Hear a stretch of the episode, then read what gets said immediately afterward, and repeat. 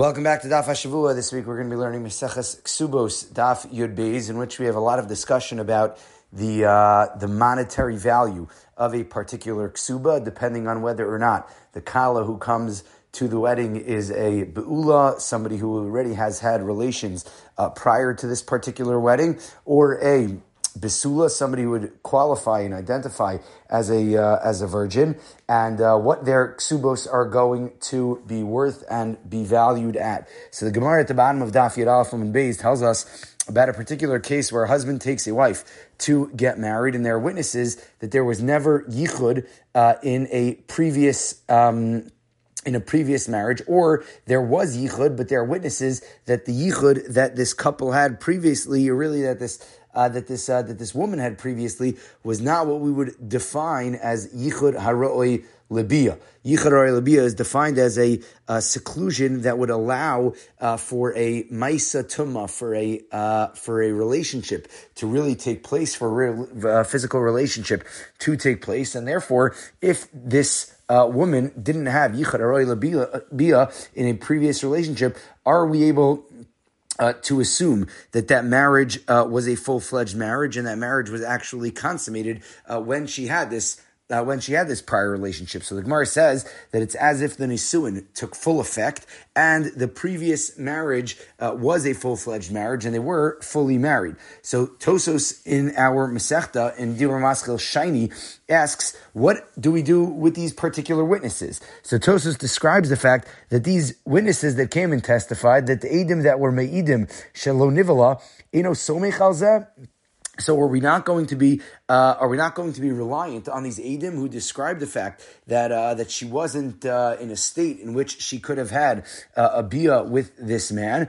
So do we just throw out these Adim? And Tosos answers that we simply can't rely on these witnesses because perhaps they really want to do anything in their power for her uh, for this woman to be able to get remarried. So therefore, they'll uh, go ahead and they'll put forth claims, uh, and the claims might not necessarily uh, be all uh, genuine, and as a result, the witnesses and the testimony from that particular um, piece of uh, of testimony are going to get thrown out. The Ramban asks a similar question, and the Ramban says that since this woman had had a nisuin, so she loses uh, the chain, she loses this like uh, aura about her, and once a woman has nisuin, so she's uh, then placed into a category of somebody who's uh, post nisuin, and she's viewed as a beula regardless, and therefore the uh, the ksuba is going to be viewed as if this woman is considered to be a beula as a result of the lack of chain that a uh, that a bisula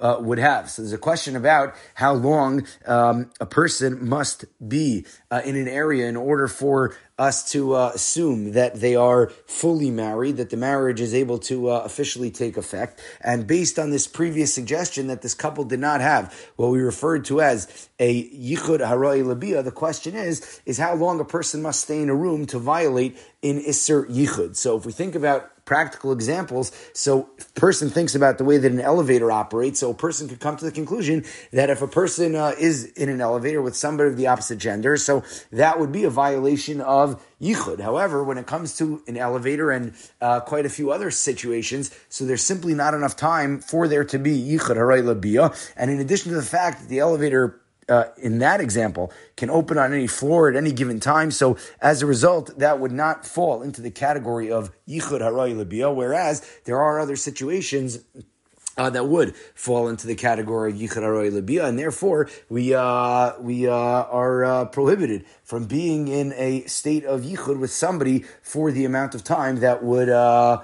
would uh, be the amount of time that a person could have a physical relationship with. And then the Gemara goes on to discuss how much a woman's ksuba is going to be, depending on whether she is a besula, an almana, a grusha, or a chaluta from uh, chalutza from nisuin. The next Mishnah presents us with another case in which the chassan uh, cannot.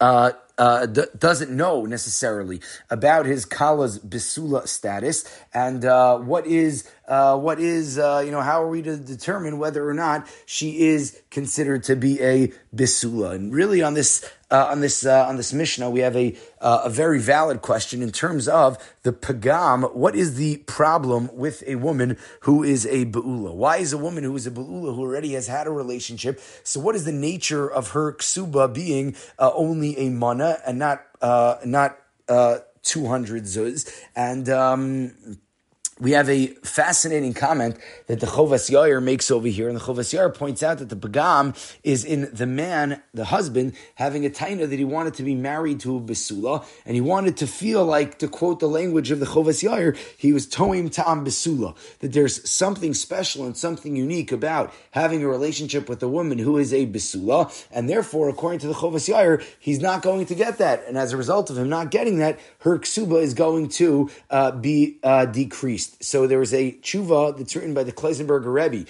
in the Sefer Divrei Yatziv, and he asks the following, and he wonders what happens if a woman uh, loses her ksuba, uh, sorry, loses her bisulim, uh, whether naturally or unnaturally, uh, and then the woman has her bisulim uh, surgically reconstructed, and it feels like uh, she is a bisula yet again. It happens to be a surgery that's called like a hymenoplasty, and basically that is a um, that is a situation that could happen in a uh, in a uh, scenario in which, let's say, we have a balas tshuva, a woman who's a balas tshuva, and she uh, has had a relationship prior, perhaps with a uh, maybe with a non-Jew or with somebody else, and she wants to uh, start again. She wants to have this uh, this fresh start in her world of abiding by halacha. So what would be the status uh, of this woman vis-a-vis the ksuba that she uh, that she would receive, and would that change the halacha, which is the question that the Divrei of the Klausenberger Rebbe, deals with. And then the Gemara goes on to some of the uh, elaborate um, conversations about uh, about ksuba, about beula, and about. Um, and about uh, the world of a uh, the world of a besula. The Rosh in our Masechta has a fascinating comment over here in the Rosh in Os Tesvav in Maseches Ksubos in the first parak describes that there actually used to be a bracha that was said when the psulim of a woman was broken. Now we know that uh, when this happens, that is a fulfillment uh, of a mitzvah of um, of nisuin, according to many rishonim, that when the psulim are going to be broken, so that is the uh, the consummation of the marriage. That is the fulfillment of the bia that the Gemara that the Mishnayos describe uh, in order to uh, be uh, mekadesh in isha. And the Rosh asks the following thing. Well, really not asks, but suggests the following thing. And the Rosh says that there's a bracha on the bsulim that the uh, that the Bahag described, and uh, he goes through the bracha, and the conclusion of the bracha is Baruch Habocher Bizarro Shel Avraham that. Uh, we thank Hashem for being for choosing us to be amongst the zera of Avraham, the offspring of Avraham. And then the Rosh writes, Yasher shebracha zu tiknu ahagaonim umistaber lebracha acher shematza besulim. So uh, the Gaonim were uh, were of this approach, were of this opinion. However, it happens to be that the Tur quotes this uh, this uh, this bracha as being halacha lemaisa, and the Bach on the point uh, on the spot, however, points out that there's another comment that the Rosh makes in the Gemara in Kedushin, uh, where the where the Rosh describes the following, and the Rosh says that when we have a bracha that doesn't appear in Chazal, so the Rosh writes uh, the following. That in Sarfat and in Ashkenaz they would never say this bracha.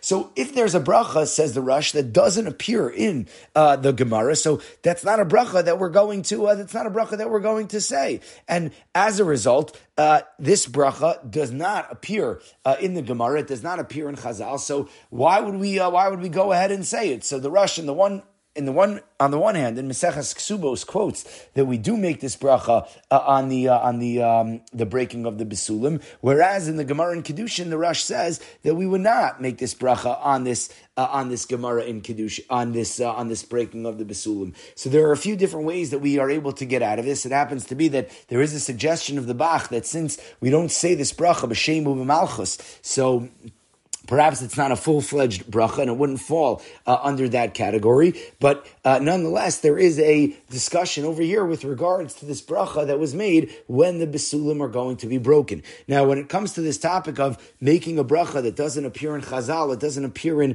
Mishnayos or in Tosefta in Gemara, there are some other brachos that we make that aren't in the Gemara either. There's a bracha that we make of Hanosein Layaif Koach in the Tur in Orachayim in uh, Simon Memvav. He quotes that in the Sidure Ashkenaz, we have a bracha, bracha Hashem Elokeinu Melech Olam, Hanosein Layoif Koach, that the bracha, the last bracha of the Birch Sashachar that we make of Hanosein Layoif Koach. So uh, it happens to be a beautiful bracha, and the Rosh, go, uh, the Tur, sorry, goes on. The Tur, the father of the Rosh, goes on to describe the uh, the nature of that bracha and why that bracha is so special, with a very flowery and poetic language that a person goes ahead and a person uh, deposits his neshama in the uh, in the hands of a Baruch Hu. And when a person deposits his neshama in the hands of Hashem, so the neshama goes back up to Shemayim, and the neshama is is ayif me'avoda kasha. It's tired from working very hard, and uh, he's returned his neshama in the morning, shakta vishalva, with a sense of serenity and calmness and quiet,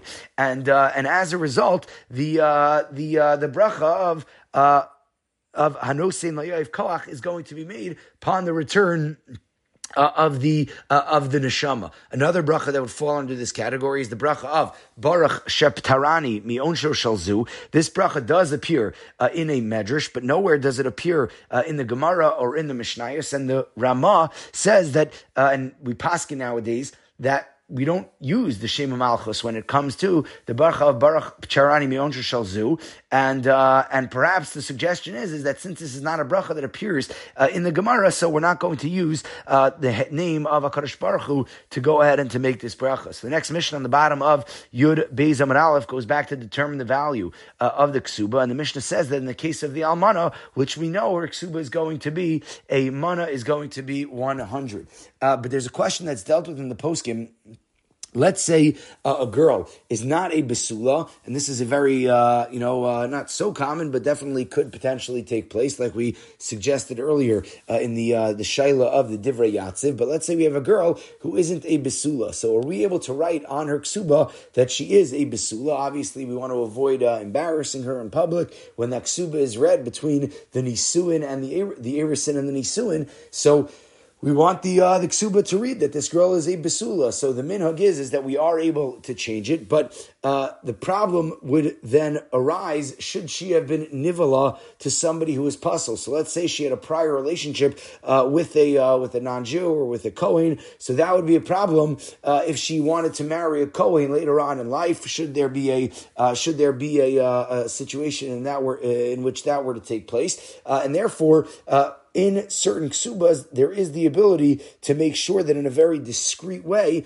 uh, it's known to anybody that's going to be a Masader Kedushin that uh, there was something uh, fishy, shall we say, that was going on with a previous uh, relationship. And as a result, uh, the Masader Kedushin should proceed with caution and should do his due diligence uh, to go ahead and to check into this particular uh, case. The next mission discusses the role that Kala is going to play in her establishing herself as a Basula. And the Mishnah presents us where, uh, with a case where a man marries a woman who is a Basula. She claims that she was a Basula at the time of Kiddushin, but perhaps after uh, the Kiddushin, she was uh, coerced. Uh, and the Mishnah describes that that's going to be his loss, and she's going to be entitled to the full ksuba of 200 zuz. He then claims that perhaps she wasn't a Basula at the time of Kiddushin because she uh, had a relationship, he claims, before the Kiddushin, and it was an erroneous Kiddushin, the Mekach Tos. There was a Kiddushin that never should have gotten off the ground, and therefore, um,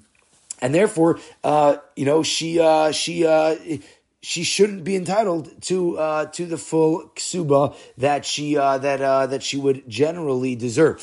So this is a machlokes in the Gemara and Rabbi Shimon in the Mishnah. Rabbi Shimon Gamliel and Rabbi Eliezer say that her taina is an accepted taina based on a Talmudic principle that we have of bari v'shema bari adif. When we have somebody who is uh, certain and we have somebody who says uh, perhaps something happened, so the certain claim is going to be preferable. And Rabbi Yehoshua says uh, on the flip side, as opposed to Rabbi Shimon Gamliel and Rabbi Elazar, that that her taina is not going to be accepted unless she has the ability to go ahead and to prove her claim. I guess would it be with a uh, with a shavua, perhaps with edim, and rather she's considered to already have been a beula before kedushin, and she uh, ultimately deceived him. The Gemara then goes on to give numerous explanations for this uh, particular machlokes between Rabbi Shimon ben Gamliel and uh, Rabbi Shimon Gamliel and Rabbi Eliezer on the one side and Rabbi Yehoshua on the other side. There is a fascinating question that uh, appears. What would a uh, daf hashavua shir be without a question, a shaila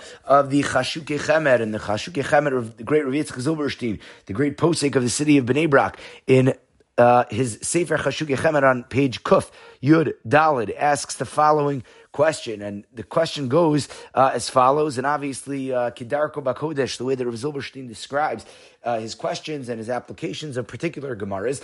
So we have a situation over here in which uh, in which Reuven is a store owner, and Reuven goes to Shimon, and Reuven says to Shimon, uh, "You know, uh, you owe me some money. Why do you owe me money?" So the Shaila reads, "B'tainis sheishto not lo matzrichim velo shilma." So his wife, Shimon's wife, went into the store. She got what she needed, and uh, and she never paid for it. The interesting thing over here, and the uh, the caveat over here to this case is that Shimon, the husband of this woman who is uh, suspected of stealing, he knows that his wife is uh, unfortunately uh, the way that uh, Zilberstein describes it, a kleptomaniac. She suffers from the machala of genevus. She's a thief, so she often goes ahead and she often steals. And uh, and uh, the uh, the taina is made by the store owner to Shimon that his wife stole. So Shimon obviously goes home and Shimon asks his wife, uh, you know, what happened in uh, in Ruvain's store? Did you steal anything? And she, in a state of bari, in a state of being certain and uh, overwhelmingly confident, so she says, absolutely not. I didn't steal anything whatsoever. Everything that I took and everything that I have is uh, is mine and belongs to me. And the question then becomes, who is uh, going to uh, to uh, is, is, this couple uh, are Ruvain are uh, Shimon and his wife going to have to pay back for what they allegedly what she uh, allegedly uh, what she allegedly stole. So Zilberstein quotes our Gemara of Bari Vishema. He uh, is Shema right? Uh, uh, so the the the husband is Shema. He doesn't really know if she stole, and she is Bari. She claims that uh, you know for sure. I know for sure that I didn't steal. And the Gemara over here describes that when it comes to uh, Dine Mamanos, that a bud uh, a Bari, a case of somebody who knows for certain what happened, doesn't win out over a case of Shema unless there is proof. Nevertheless, because the wife over here is a known kleptomaniac, says Zilberstein, the husband would have to go ahead and the husband would have to pay. But there is a caveat to this case, and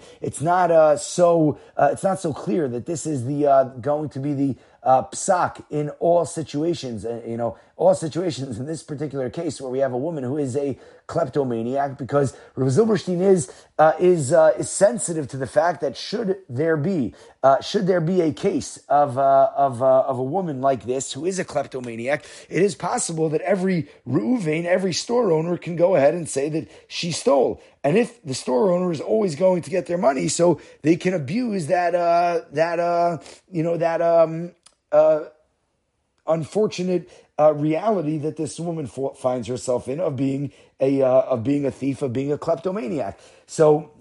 Rav Zilberstein describes that in our uh, in our situation, so uh, unless there's a shvua that's going to be taken, and unless uh, there are edim that can prove that she did uh, go ahead and steal, so she is not going to be um, uh, uh, uh, we are not going to have to, uh, uh, we're not going to be able to extract money from her. So, should we want to take the money from her, so the store owner would have to give real, genuine proof that the uh, that the woman went ahead and stole, just saying that she's a kleptomaniac, and uh, we know that she's a uh, a notorious kleptomaniac, you know, and therefore she for sure owes me the money. So that would not be sufficient to get the money, and perhaps we would make the store owner go ahead and take a uh, and take a shvua over here. And as the Gemara concludes over here, we're introduced to a few of the shvuos that we uh, that we have on different levels of uh, of, uh, of, severity. Uh, specifically, a shvua that's referred to uh, as a shvuas hesis that's going to be that's going to be elaborated on over the course of the next over the course of the next daf and throughout the the next few daf in our masechta. But as we make our way through uh, Daf Yud Beis in Meseches Ksubos, so we have all of these conversations about a Be'ula, about a Basula, about the uh, amount that the Ksuba is going to be worth in the uh, various situations that the Gemara presents us with, followed by the uh, the real conversation of Bari Veshema, Bari Adif, and uh, what that means practically in Halacha Lamaisa, this great shaila from Chashuke Chemed, from Rav Yitzchak Zilberstein, and ultimately into the topic of the shvua that uh, that a person would have to take in a situation that based would require him to go ahead and to make a shvua. That is Seches Ksubos Daf Yud Beis.